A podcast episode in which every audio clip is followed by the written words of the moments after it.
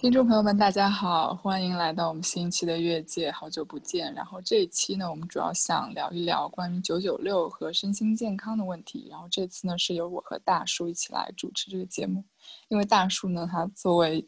嗯，临床心理学博士在读生，也对心理健康这个话题非常感兴趣。然后我们这次有请到两位朋友一起来参与我们的录制。那么我们先请大叔来给大家介绍一下今天的内容，一起来介绍一下这两位朋友。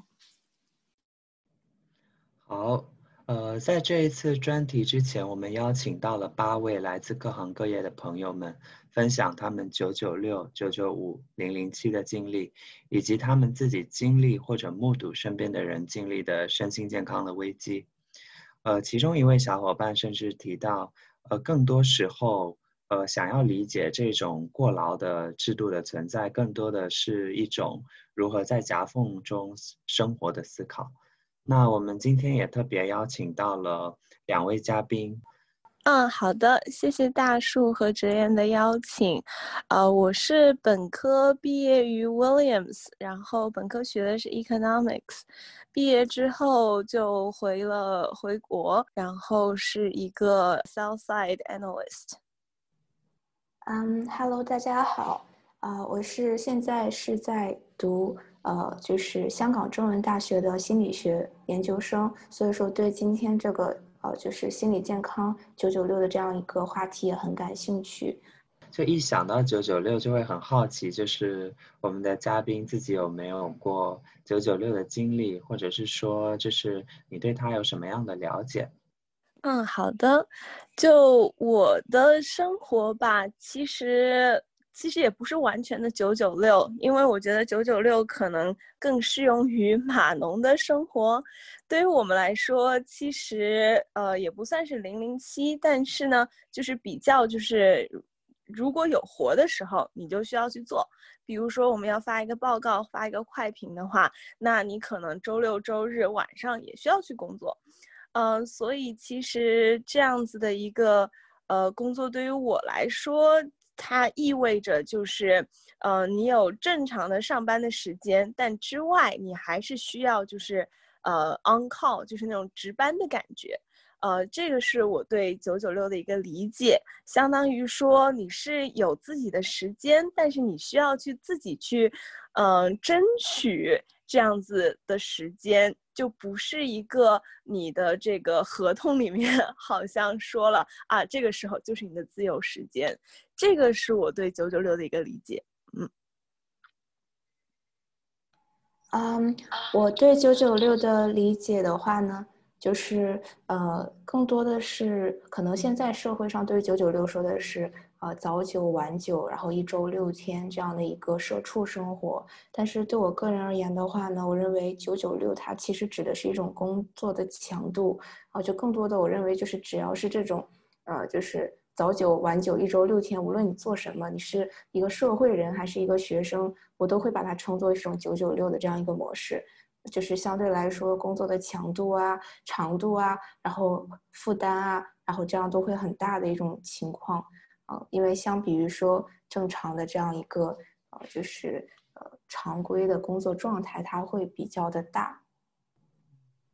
两位提到一个很有意思的观点，就是有提到说九九六某种程度上，呃，来自于社会的压力，然后比如说它往往也带来着一些就是比较高的薪酬，所以。会有特定行业的年轻人，可能虽然说他们有着比较高的强度，但是与此同时，他们也会获得就是可能在社会上，呃中等偏上的这样的一种薪酬。所以某种程度上听起来，九九六好像也是一种主动的选择。不知道你们对这样的一种说法有什么样的看法吗？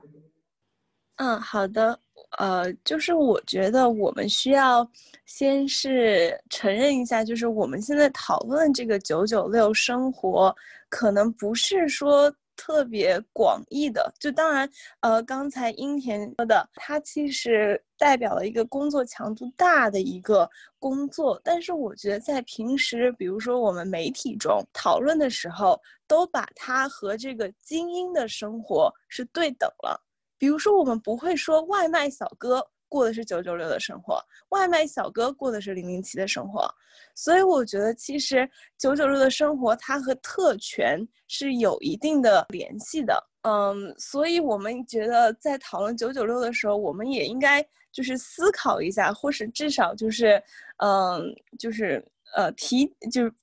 呃标记一下，就是我们是有这个特权来。在办公室里过一个 九九六的一个生活，这么一个社畜的生活，然后这个九九六其实可以给我们带来更加优厚的这种薪酬待遇的。但是对于很多行业来说，它即使九九六，它即使零零七，它得到的还是非常底层的薪资。那么我们也可以思考一下，那这样子的一个这样子一个模式，是否会继续就是加剧，嗯，这个不平等社会中的不平等吧？然后第二点，我再接着说一下，就是我的确也觉得九九六可能是一个个人选择，因为我个人的经历来说，我大学毕业的时候曾经就是比较迷茫，因为之前想去就是公共事务行业、公共事务领域发展，比如说国际发展这方面，呃，的确这个生活呃方式会相对好一些，但是我当时看到身边的。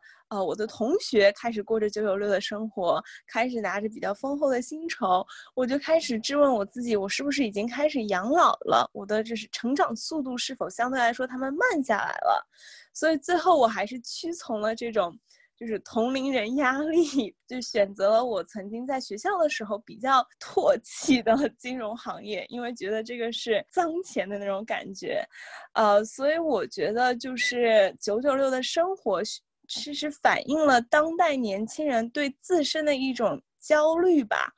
呃，我也想就是问问就是听众朋友们，看看大家是怎么想的。就如果你现在过着朝九晚五的生活，拿着非常平均的白领薪资，你是否会比现在更不满足？呃，所以我觉得从更为宏观的角度来思考，九九六是一个来自社会的压力。呃，用比较丰厚的薪酬，然后高速的这种呃工作环境，来就是诱惑比较迷茫的精英层次的年轻人来加入一个新的羊群啊，这是我的理解。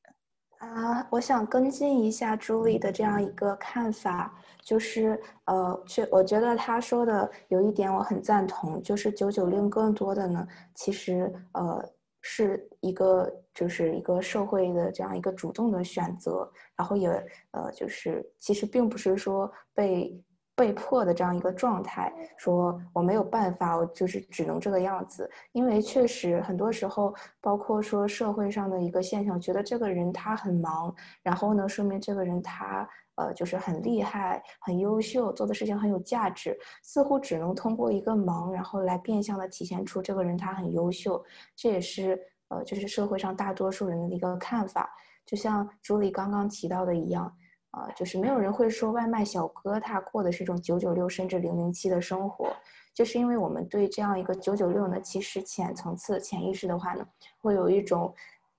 就是认可。也不能说认可，就是说觉得，哎，能过上九九六生活的人，他应该还是蛮优秀的。所以说，我觉得，呃，就像最开始大叔说的，啊，就是这种工作的时长也好，强度也好，它是和这个相对一个比较高的薪酬是联系在一起的。至少这些人他可以选择我通过这样一种。就是工作的强度和时间，然后我可以有机会赚到这样多的薪资。但是有相当多一部分的人的话呢，他即便想要付出相当多的这样一个劳动，他也是没有机会能够就是挣到这些钱的啊。所以综上就是我的一个看法。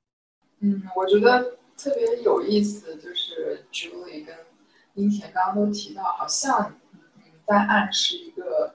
呃观点，就是说。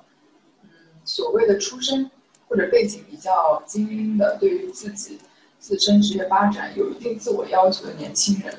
好像九九六对他们来说是一种职业上的一个必经之路。我挺好奇，就是这样的一个对于自身职业的一个定位，是不是能够就怎么样会影响到你们对于自己的工作强度和一个嗯职业发展的一个心态的一个影响？就比如说，你会更加。觉得现在就是经受的这一些工作强度，是你觉得是一个理所应当的一个过程，就并没有去太多的去质疑这样的一个工作的这样的一个环境是否合理。嗯，然后还有一个我自己的一个感想就是，比如说这有点像就是中国经济发展高速刚刚起来的时候，大家都觉得买私家车是一个嗯非常能够显示自己非常 privileged 的那个状态。嗯，但是呢，到后面你会发现，其实真正 privileged 的人是那些特别有时间的人，就是可以去骑车去上班。当大家经过了一段时间自由的生活以后，嗯，是否会也想要逃离这样的一个工作的这样的一个环境，以及对于自己的职业发展，是不是会有一些更多的反思？当然，我知道二位可能刚刚工作的时间也不是特别久，不知道你们对于九九六以及给你们带来的一个。职业出路的一个选择有什么样的思考？嗯，那我先来回答一下吧。就是怎么说呢？我觉得的确，我刚入职也就一年零三个月这样吧。呃，但是我曾经跟我妈妈说，说我现在过上了这种社畜生活，我反而觉得比较踏实。呃，感觉没有在浪费时间。我记得我是这么跟我妈妈说的。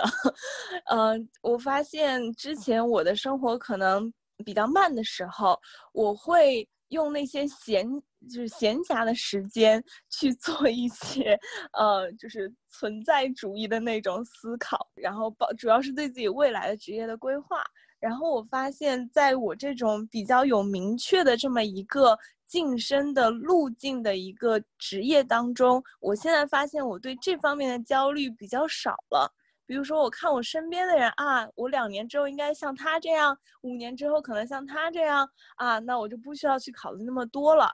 但是同时呢，也有别的思考，就觉得嗯，是不是就这样了？我是不是两年之后一定要变成他们？十年之后一定要像他这样？嗯，但是就是考虑这种时候的时间会稍微少一点，所以在这方面，说实话，我的心理压力其实相比之前甚至就是少了一些。然后第二个问题就是说，未来这个九九六的生活会怎么会怎么转变吧？呃，我其实觉得，其实疫情以来已经发生了很大的变化了。就我工作的地方来说，我们疫情大概呃在家办公了，我当时在北京。我们前前后后大家在家办公可能有六个月的时间，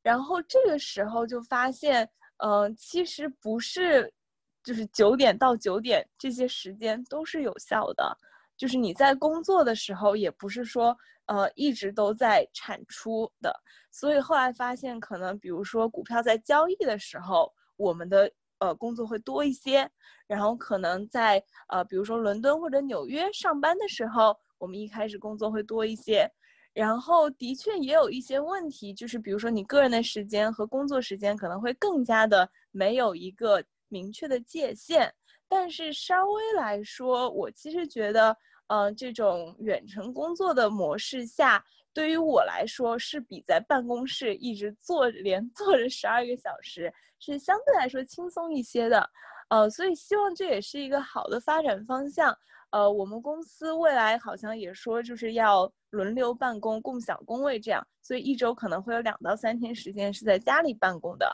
呃，我希望这是一个好的趋势吧。嗯，谢谢。嗯，习惯于九九六的人，就我有一个朋友啊，就是总是呃，就是会时不时的抱怨一下自己真的好忙啊，然后呢说。呃，说他会想要出去度假呀，就不要，就我再也不要干了，我要辞职，就类似的话。我身边有个朋友这样，就是总是会这样说。但是当他真正有机会说可以放下一阵子，或者说可以休个年假呀，然后去一个长途旅行的时候啊，哎，他都他。该他有这样一个机会的时候，他就不会这样做。然后这样的事情，因为我们的就是认识的比较久，我就问他，我说：“哎，你每次都说你想出去玩，工作的时候你想出去玩，等你有机会的时候你又不想，那这是为什么呢？”他自己啊，就是也很自嘲嘛，就说就是忙习惯了就停不下来。然后就通过这个问题呢，我觉得就可以引到刚刚就是朱莉提到的，说之后九九六它的这样一个发展趋势。就包括疫情期间，确实整个就是社会的行业呀，然后一些呃就是工作的方式发生了很大的变化。我是认为这种单纯通过忙碌来增加这种自己自己这种充实感的这种行为呢，在未来的生活当中可能会逐渐被呃就是呃就是大浪淘淘沙掉。九九六工作做习惯的人，他会有一种说，哎，我不忙，我可能就不充实，我在浪费时间，然后想要通过啊就是这种时间长度的增加来。啊，就是增加自己这种充实感，说，哎，我今天哎很忙，然后呢，我没有浪费时间，我做了很多的事情，我今天过很有意义的人来说呢，可能未来会是一种变革，就是你更加需要关注你的呃工作的成果的这样一个，而不是说你是否真的很忙。如果说呃，因为我觉得，尤其是做设计的。人吧，就是很多做一些产品设计啊，或者说一些做啊，就是室内装修设计这些都包括在内。设计类的人呢，我觉得对于他们来说，最重要的是他们的产品是否的好，而不是说他们工作的是否的久和加班。他可能说三五天他都没有做什么，他出去游山玩水，但是这个过程当中可能会给他一些灵感和创造力。那这样的话呢，他做出的产品。他就会比可能一直在加班的人就是要更好，所以说我很喜欢那句话，就是你要认真的学习，你也要就是用心的去玩儿，不要用这种工作的长度去啊，就是麻痹和催眠自己这种，就是疲惫不堪的这种思维和行为吧，就不要做一个思维上的懒惰者。我认为这可能是未来九九六发展的一个方向性。说到。大家九九六这个工作强度，我其实是比较好奇，就大家的 typical 的一天到底是怎么样？就是大家有多少时间是分配在嗯干什么活上面的？这个我比较好奇。嗯，是不是一整天基本上百分之八九十的时间都是非常忙、非常紧张的状态？还是说会有很多时间其实是为了等某一个任务下来，或者说嗯大家开一些非常没有效率的会？呃，等等，就是我想了解一下这个基本的情况。啊，好的，那我先来介绍一下我的一天吧。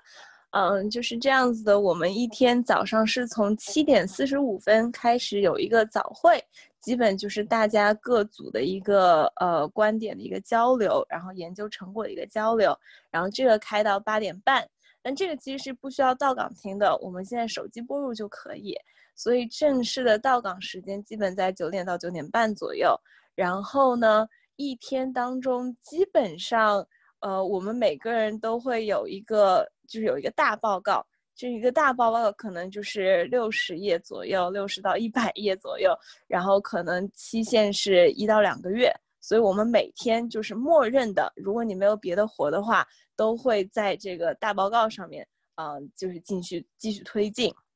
然后同时呢，嗯，就是开盘的时候是就是交易的时候是九点到下午三点，这是 A 股的交易的时间。然后在这个交易的时间呢，我们有的时候会收到来自客户的各种需求，比如说他需要一些数据，或者他需要一些观点，比如说现在市场跌得很惨，他会问我们到底是为什么这么跌，然后我们就会这样去回答一下客户的问题，这个也是工作的一部分。其实对于我们来说，就是会议。嗯，还是相对来说比较少的，尤其不会在交易时间去开会。然后三点钟交易结束了之后，可能三点到六点，六点就是我们正式的下班时间。这个时候会安排有一些会议啊，或者一些培训啊什么的。但基本上还是就是呃，就是继续写报告，然后呃推进呃其他的一些任务吧。然后，呃，下班之后就正式下班之后，其实大家一般会花一个小时到一个半小时去吃个晚饭，然后健一下身，如果有这个呃能力的话，然后再回到办公室，大家再呃工作到九点到十点半这样子的一个区间，然后对。这个是简单介绍一下我的工作内容和 schedule 哦。另外就是周末是一定要加班至少一天的，因为我们是有周报，所以一般周六我会加班个半天。然后周日的话，哦，对我们老板最新规定了，周日下午三点钟要到岗加班，所以我们每周日下午三点钟开始要去办公室，嗯。啊，好的。然后我的呃，我的时间表嗯，是这样的，就是啊，每天早晨的话呢，是八点半开始正式的这样，就是进入一天的工作流程。因为呃，我是现在在研究生在读嘛，所以说一般八点半是就是早课的开始时间。然后呢，这个早课虽然并不一定每天都有，但是因为啊，就是习惯之后，我也就把它当做一个每天的这样一个呃开始，呃正式的这样一个开始。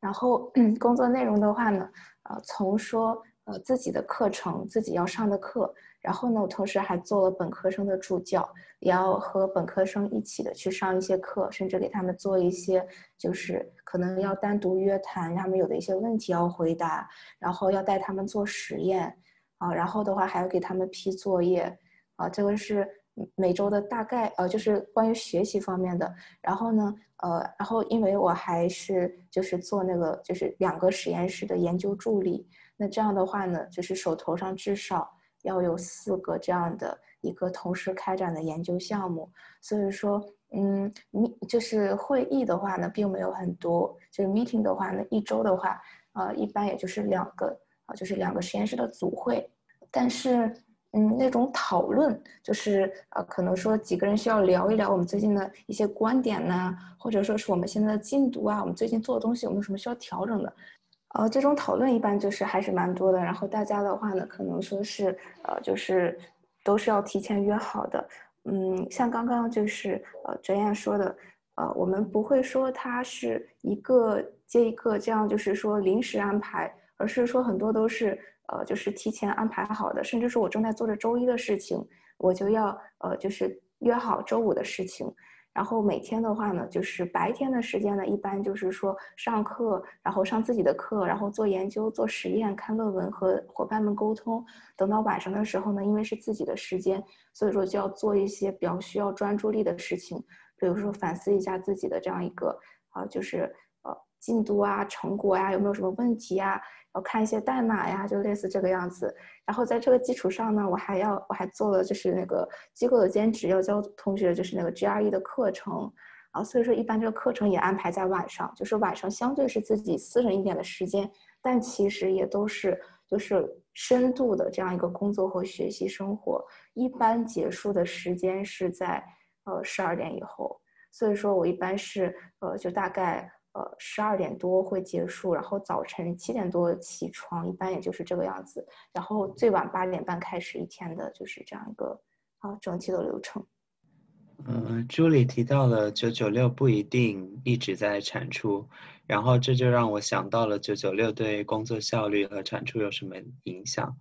呃，然后朱莉刚也提到了一些未来工作模式可能的发展跟变革，比如说远程工作。或者说远程和线下工作相结合，然后英田其实也进一步的提到了说，可能未来会越来越关注成果，然后淡化就是九九六的长度本身，可能会保留它就是对员工的一些期待，比如说你还是要有这么多的产出，你要能够出活。那我就想到说，其实现在的话。可能还是会有一些，比如就是要么是因为这个呃公司本身它的一些规定，就是说它有一个工作时长的规定，或者是说它就是有很多事情，就是会导致说人必须得九九六。那其实的话，人一天的时间就只有那么多，所以我就在想说，不知道大家有没有想过说，就是呃在九九六下，就是。你或者你身边了解到的人有没有遇到过一些身心健康方面的困扰啊，或者是担忧啊之类的？啊，这个问题的话，我觉得我特别的有感想，尤其是最近我自己的这样一个工作状态，最近就是这样一个呃超九九六，然后低于零零七的一个强度和模式啊，就是每天真的都很忙。就呃，我昨晚的时候呢，嗯，也是觉得整个的情绪状态不大好。起因就是因为我的一支口红被我落在了办公室，找不到。其实是一件很小的事情，但是因为已经长期就是这样一个状态，就是呃嗯，在九九六的这样一个工作状态下，我已经持续了大概有二十天了。就是一件小事会影响到，呃，自己也觉得很可笑。就明明就是落在办公室了，我可以第二天去取一下，但是呢，呃，就是会，嗯，就是会觉得一下子很崩溃。在这之前的话呢，也是啊，大概就是三天前，然后我们小组开会的时候呢，有一个男生，然后呢，呃，就是，呃，我知道他是在开玩笑的在跟我说话，然后就是有一点点调皮啊，然后呢，我就会觉得这个孩子怎么这么不懂事。然后就会有一种很很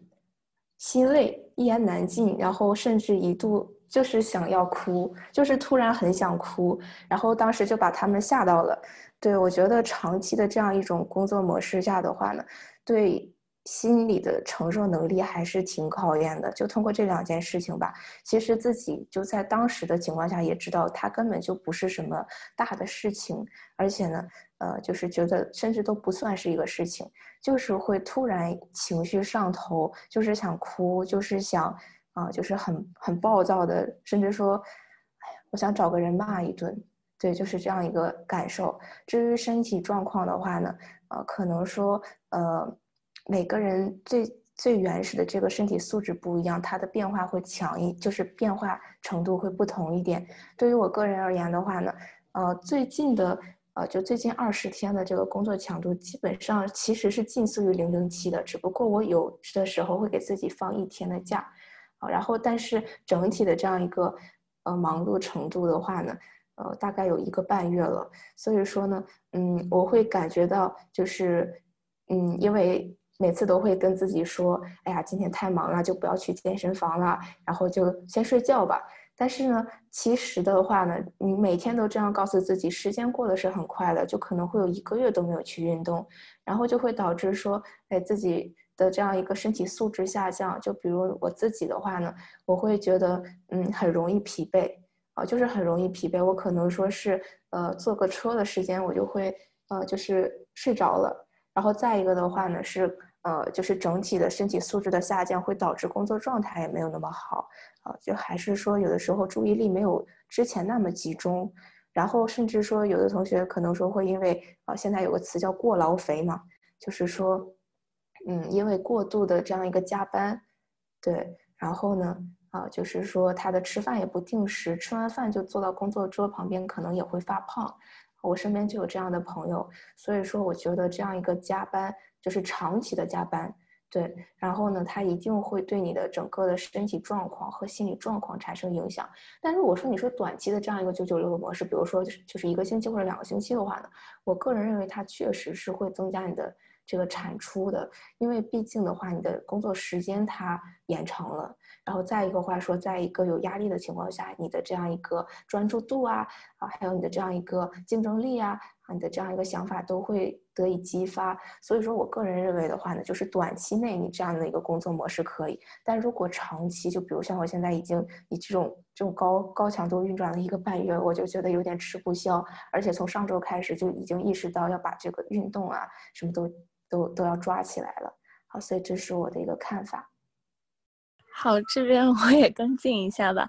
嗯，所以我想说的就是第一点，就是我还是会尽量的去给自己争取一些话语权。就是比如说，我其实就是一个嗯 morning person，我喜欢早上工作，但我不喜欢熬夜到很晚，会让我就是效率下降，然后 让我觉得很疲惫。所以我有时候就会跟呃。老板说，就是这个东西我没有办法晚上给你，但是明天早上上班之前，呃，开早会之前，我一定会发给你。所以就是我会尽量的去帮自己去争取一些呃适合自己的一个工作的一个嗯一个规划吧，这是第一点。然后另外一点，我觉得嗯，就从身体健康和心理健康这方面，的确就在一个就是比较呃这种。状态下，你很难去，比如说你自己生活上遇到了什么事情，就是一些私人上面的一些问题，你会很难有精力去处理。比如说你和朋友和家人，然后有可能跟呃就是亲密伴侣 partner 之间的这些关系，你没有办法去就是全全心全意的去，嗯，去处理这些问题。然后这个的确也会给生活带来一些困扰。然后另外就是呃身体健康这方面，我觉得就是非常 有有感悟吧。就是这个过 劳肥，呃，真的是有这种东西存在的。然后我其实个人，嗯，最近在尝试的一个机制，就是我不自己去健身，就当然我也有自己去跑步啊的这些时间，但是我会就是叫上身边的一些呃同事们。就给我们自己一个绑定机制，因为我发现，比如说你自己去约我要去做一个什么 Zumba 的课，那你很容易就会割了，就觉得今天太忙了，我不去了，或者我太累了，我不去了。但是有的时候，如果有别人跟着你一起，有一个小组，有个小分队，这样子可能会，嗯，就是提高一下积极性吧。呃，这个是我个人总结出来一些小的一些 tips，但是的确也是，比如说我们那一天周五的时候，有六个小姐姐们，就像 下班了之后一起去呃吃个饭，然后去个清吧喝一杯，然后结果六位小姐姐当中五位都要么被老板留下来了，要么活没有干完，呃，所以有的时候觉得很遗憾，就是没有办法去。有特别多的，就是丰富多彩的工作以外的生活，嗯，但是我觉得也是，嗯，也是需要自己去争取一下吧，嗯。对，我们刚刚提到了说，就是呃，因为大家可能每天都很忙，然后可能自己曾经就是，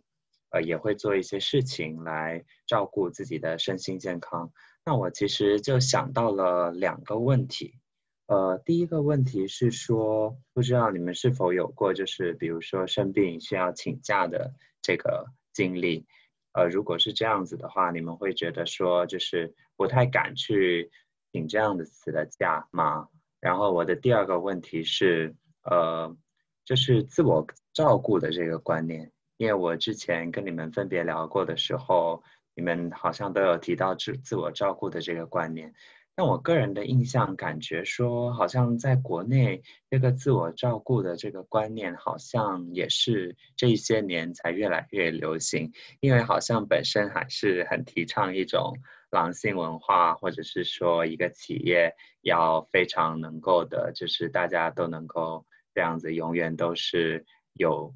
有能量去做很多很多的事情。那随着这个自我照顾的观念的。普及，我很好奇，就是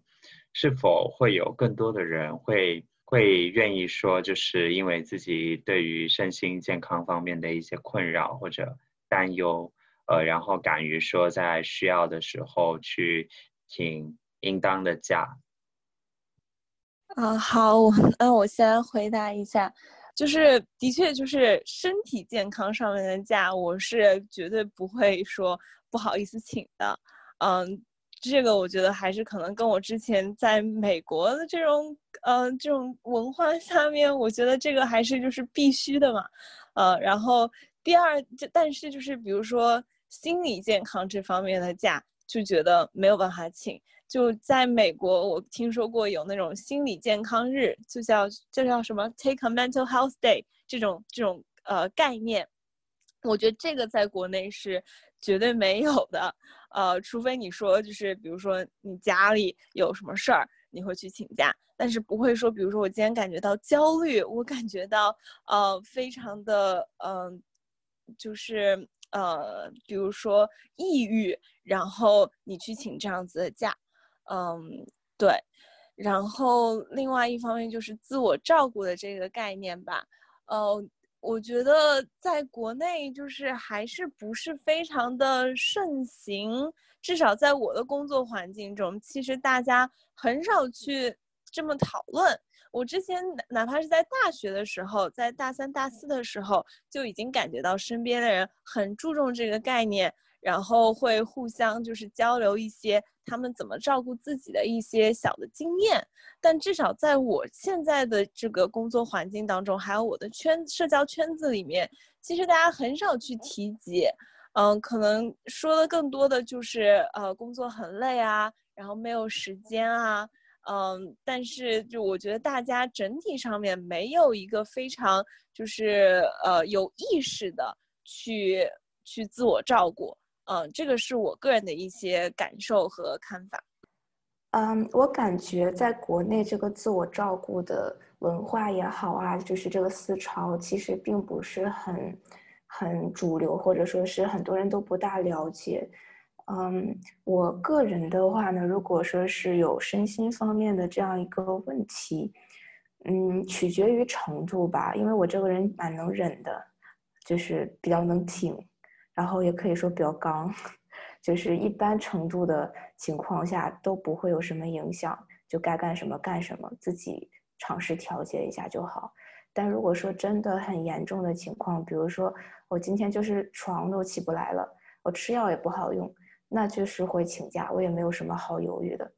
然后，嗯，然后如果说是呃，就是心理健康的问题，好像刚刚提的，我觉首先自己就是这个专业，相对懂一些东西，会进行调节，然后也不会觉得这是什么不好意思说出来的问题，也会和大家聊。然后呢，呃，但是。呃，就是还是一个程度问题吧。就如果我可以处理得了，我能够呃，就是控制这个程度，我会就是该干什么干什么。但是如果呢，就是呃，真的他已经很严重了，那我还是会请假。就不管你是老师也好，老板也好，还是谁啊，我还是会以自己的感受、自己的情况为主一点。我觉得人嘛，就是你要先活着，再谈后面的事情。如果说我最起码的这样一个。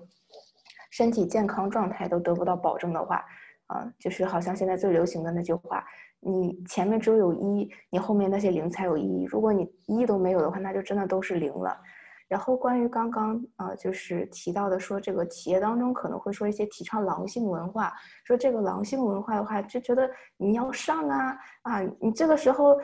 不行也得行啊，那这两个东西冲突我是怎么看的？我觉得，如果说一味的就是一就是单纯的这样一个狼性文化，而不强调这种，就是呃就是这种节奏，你工作这种节奏啊，我觉得节奏是很重要的事情。你无论说是学习也好，生活也好，这种节奏感很重要。你该紧张的时候你要紧张一点，然后如果说你真的不行的话，你承认自己不行也没有什么。而且狼性文化本身就是一个就是呃集体的事情。如果说，呃，对于我们来说，它造成的一些负担的话，即使退出，我觉得应该也可以理解吧。就是还是量力为行。我觉得，呃，就是这个九九六工作状态下，每个人对自己工作的这样一个热爱和认可程度是很重要的。就是说，一个人他如果说很热爱自己的这样一个工作内容，能够呃，就是从中获得一些成就感。然后觉得自己做的这个事情是有意义的，这个认知过程的调节，我觉得对于缓解整个这样一个高强度的这样一个压力是很重要的。就可能说你觉得很累，但是就像很多人做事情，像一些嗯，就是呃产品经理啊，或者说啊就类似这样的人，他可能说工作强度很高，但是呢，因为他做的事情可以带来一些成就感。然后他本身也很热爱这样的事情，所以就是累并快乐着吧。所以我觉得这个认知过程的调节是很重要的，要要做一件让自己这样一个快乐的事情。嗯，我非常赞同英田的观点，然后我就稍微跟进一下，就是我个人觉得就是很难